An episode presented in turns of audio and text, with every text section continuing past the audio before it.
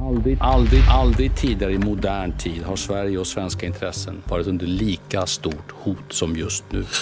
Två svenskar dödade och en skadad efter terrorattacken i Bryssel. En av dem ska ha haft på sig en svensk eh, landslagströja. En attack där just svenskar verkar ha varit målet. Allt, allt talar för att detta är en terrorattack riktad mot Sverige och svenska medborgare bara för att de är svenskar. På en kvart får du veta vilka konsekvenser attentatet får och hur man ska tänka som svensk utomlands. Jag vill inte vara rädd. Det är onsdag den 18 oktober. Det här är Dagens Story från Svenska Dagbladet med mig, Alexandra Karlsson och idag med Jenny Nyman och Alexander Hultman, reportrar på SvD.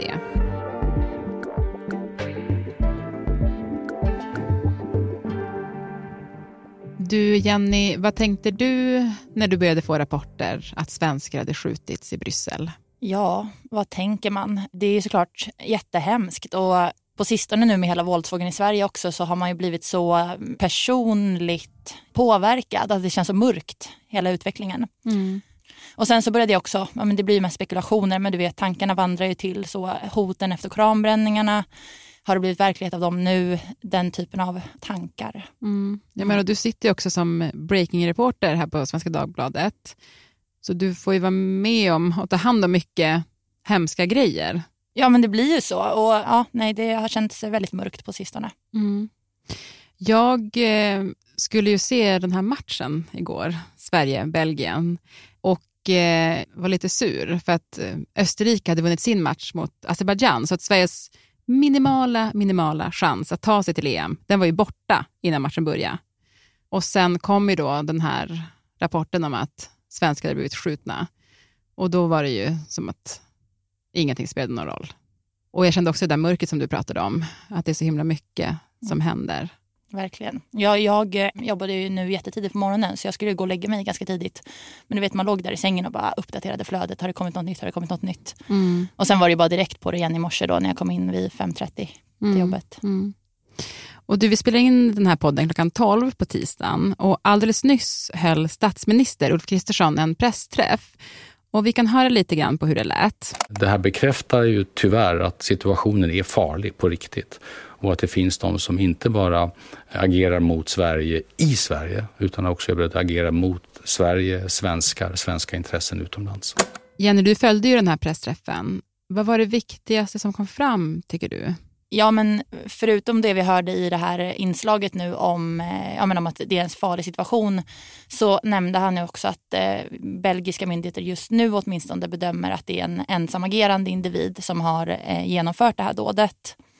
Sen så nämnde han också en sak som verkade vara nytt för de flesta på plats och det är då att den här misstänkta gärningsmannen ska ha vistats i Sverige, åtminstone tidvis då. Men han vill inte gå in så mycket på exakt egentligen vad som var känt där utan hänvisade de frågorna till svensk polis istället.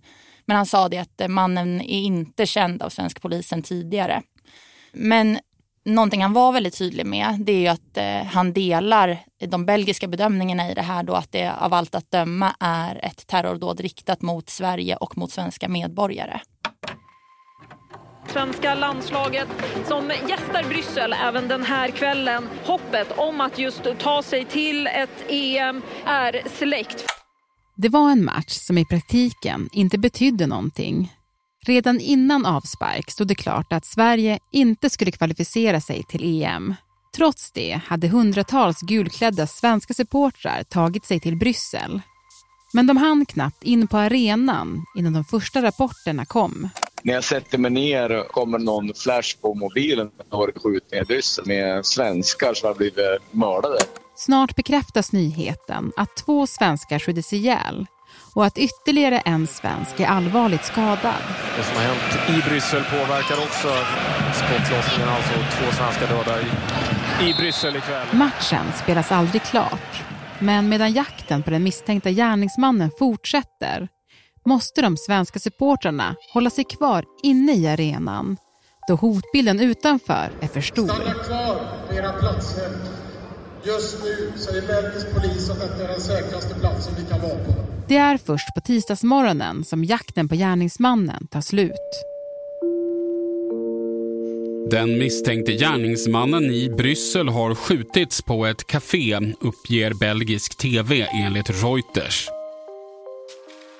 Du, Jenny, vad vet man om den här misstänkta gärningsmannen? Men han heter Abdesalem Lasoued och är en 45-årig man från Tunisien från början. Och han ska ha varit bosatt i ett område som heter Skarbäck som ligger i mm, den större Brysselregionen. Då. Så har det också framkommit här under morgonen att han eh, sökte asyl i Belgien 2019 men fick avslag året därpå. Och eh, efter det ska han mer eller mindre ha gått under jord och inte så mycket funnits på myndigheternas radar eftersom han inte fick vistas i landet helt enkelt. Men har polisen haft koll på honom? Eh, ja, vi vet nu eh, efter morgonens rapporter att belgisk polis ska ha fått uppgifter från sina utländska motparter redan 2016. Och då framkom det att han hade radikaliserats eller hade en radikaliserad profil. Men enligt eh, Belgiens justitieminister som höll en eh, pressträff i morse då så saknades det vad de kallar konkreta indikationer på radikalisering. Och det gjorde då att man inte satte in några vidare åtgärder och han hamnade heller inte på en sån här lista då som säkerhetstjänsten har över farliga personer som man ska ha ett extra öga på. Mm. Men nu har han ju utfört det här dådet. Vad vet man om hans motiv? Ja, det är ju inte spikat tänkte jag säga, men vi vet att eh, han har själv sagt att han är trogen till IS. Han eh, skrek eh, Allahu Akbar i samband med skottlossningen i måndags kväll. Det har också framkommit nu i belgiska medier att han har följt eh, flera konton i sociala medier som är islamistiska. Han ska också ha följt ett konto som heter Sweden Injustice, ja, men som egentligen sprider konspirationsteorier och desinformationskampanjer. På det kontot ska man bland annat ha spridit den här um, LVU-kampanjen, alltså att eh, svensk socialtjänst kidnappar muslimska barn. Mm. Så han har haft Sverige på sin radar ändå? Ja, det får man väl utgå från. Mm. Och under natten och morgonen eh, så var han fortfarande på fri fot och det skapade ett jättestort eh, obehag, inte minst för svenskar som då befann sig i Bryssel. Eh, men nu när vi spelar in så är han död. Hur gick den här jakten på honom till? Ja, eh, detaljerna i det är väl fortfarande lite oklara men det har ändå ja, blivit tydligare och tydligare här under förmiddagen. Men som du nämnde så jagade man ju honom då i natt och genomförde polisräder i Skarbäck då, där eh, han bodde. Och nu faktiskt strax innan vi började spela in här så meddelade åklagarmyndigheten att eh, Brysselpolisen fick in vittnesuppgifter strax efter klockan åtta i morse. Där då ett vittne tyckte sig ha sett den här misstänkta gärningsmannen i en lokal i Skarbeck. Polisen åkte ju givetvis dit för att kolla upp det här och eh, hittade honom då på ett café. Och så sköt polisen honom på plats enligt uppgifter i bröstet. Sen fördes han till sjukhus och eh, ja, uppgavs sväva mellan liv och död men dödförklarades vid eh, ja, 2010 ungefär i förmiddags. Mm. Och Jenny, vad kommer du jobba vidare med nu? Ja, händelseutvecklingen. Nu sitter jag mycket och bara försöker få en bild över vad det är som pågår och vad det är som händer. Så det kommer ju nya uppgifter hela tiden egentligen. Mm. Jenny, du ska få gå och jobba vidare och ska vi ta in eh, vår kollega Alexander här i studion. Tack så jättemycket för att du kom in hit. Tackar. Det här dådet skapar ju såklart mycket rädsla och jag tänkte att vi skulle försöka svara på frågan som jag tror att många tänker nu. Och det är ju, är man måltavla som svensk? Alexander Hultman, du är reporter och har under förmiddagen här försökt få svar på det, eller hur? Det stämmer. Mm. Och jag tänkte att vi skulle börja med läget i Bryssel och göra det med att höra SVTs korrespondent Ulrika Bergsten som ju bor i Bryssel. Så här sa hon i Morgonstudion i morse. Ja, till mig själv och till andra svenskar har det kommit ett sms som berättar att vi ska hålla oss eh, på säker plats. Man har uppmanat människor att ta ner sina flaggor och inte skylta med att man är svensk. Också Svenska kyrkan har fått uppmaningen att hålla stängt. Det bor ju många svenskar i just Bryssel. Hur stärks säkerheten för dem just nu? Eh, för de fotbollsfans som befann sig på arenan så eh, de fick ju hjälp när de skulle ta sig från arenan till hotellet och sen även framåt fram till att de då lämnade Bryssel. För de som är kvar i Bryssel, är både, vi har ju både en ambassad och en EU-representation, Europaparlamentariker och en massa tjänstemän, så skyddas ju de här högriskplatserna extra eftersom terrorhotnivån i Bryssel är satt på max. Som man kan tolka så ska man väl då kanske inte skylta med att man är svensk och kan man kanske arbeta hemifrån eller hålla sig hemma så som jag tolkar de här eh, rekommendationerna. Den svenska kyrkan håller stängt enligt dem själva efter då samråd med belgiska myndigheter men håller öppet via liksom telefon och mejl för stöd mm. och råd från oroliga. Mm. Jag såg också en uppgift om att Ikea har ökad säkerhet till exempel. Ja, och det låter ju inte orimligt att eh, svenska företag skulle kunna utgöra en potentiell måltavla. Mm. Men, men, om vi lämnar Bryssel lite grann då och, och ger oss ut i resten av världen. Alltså hur ser hotbilden ut för svenskar? Förutom att eh, vi i Sverige höjde terrorhotnivån från en trea till en fyra på en femgradig skala i augusti så har ju både Säpo och regeringen talat om att det finns en ökad hotbild mot svenska intressen utomlands. Det kan röra sig om ambassader som redan i somras blev attackerade i Bagdad och i Beirut. Eh, det kan röra sig om företag verksamma utomlands, svenska företag. Det kan också röra sig om privatpersoner som vi misstänker i det här fallet eh, igår i Bryssel som drabbas. Mm. Hej, jag Ryan Reynolds. Recently, I asked Mint Mobiles legal team if big wireless companies are allowed to raise prices due to inflation. They said yes. And then when I asked if raising prices technically violates those onerous two-year contracts, they said, what the f*** are you talking about, you insane Hollywood ass?" So to recap, we're cutting the price of Mint Unlimited from $30 a month to just $15 a month. Give it a try at mintmobile.com slash switch. $45 up front for three months plus taxes and fees. Promoting for new customers for limited time. Unlimited more than 40 gigabytes per month. Slows. Full terms at mintmobile.com. Det är ju som sagt eh, många frågor efter det här. På pressträffen som Ulf Kristersson höll så fick han just den frågan. Hur ska man tänka som svensk om man är, befinner sig utomlands? Vi kan lyssna på vad han svarade på den frågan. Jag tror alla känner samma sak, att svenskar ska alltid stolt kunna gå omkring med den svenska flaggan på kavajslaget eller den blågula tröjan på sig. Allt annat är helt otänkbart. Det är vårt sätt att leva, att vara stolta över vårt land, över våra värderingar, över vår frihet.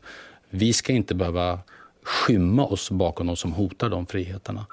Samtidigt måste vi nu möta hot med ökad säkerhet. Jag säger gärna som många andra demokratiska ledare att vi möter hoten med mer demokrati, med mer öppenhet. Men jag säger också att vi möter hoten med mer säkerhet. För annars kommer vi riskera svenska liv.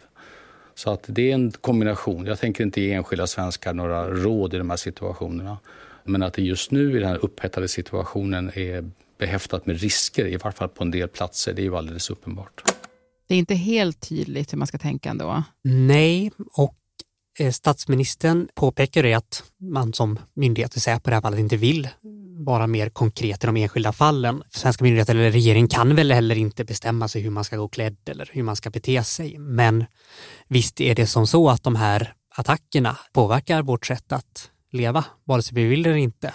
Och, och när det gäller liksom läget här i Sverige då, finns det någon risk att det liksom med anledning av dådet i Bryssel skulle kunna ske ett dåd här också? Att det skulle liksom kunna inspirera till dåd i Sverige? Eh, jag frågade Säpo i morse just om detta och de vill inte vara så pass konkreta att vi från igår till idag ser en ökad hotbild, utan de hänvisar då till den här terrorhotnivå som höjdes i augusti. Men som flera terrorforskare har varit inne på så är det ju inte ovanligt att gärningsmän eller grupper inspirerar varandra. Vi hade en terrorattack i Frankrike i fredags där en lärare mördades. Nu är det väldigt oklart om de här händelserna hänger ihop, men det finns ett mönster att attackerna kommer i vågor. Mm.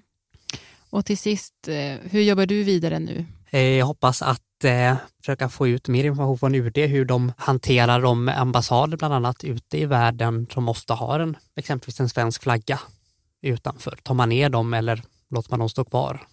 Hur gör man i Bryssel där UD har väldigt mycket personal? Kanske det är den stad i världen där UD har allra mest personal.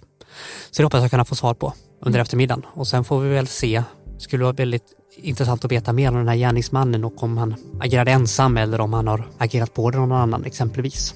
Mm. Det är mycket vi inte vet än. Tack så jättemycket Alexander. Tack så mycket.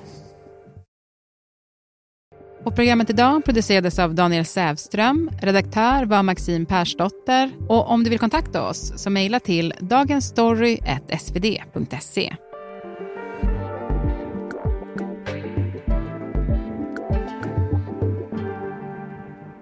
Klippen i programmet kom från SVT, Sveriges Radio och Viaplay.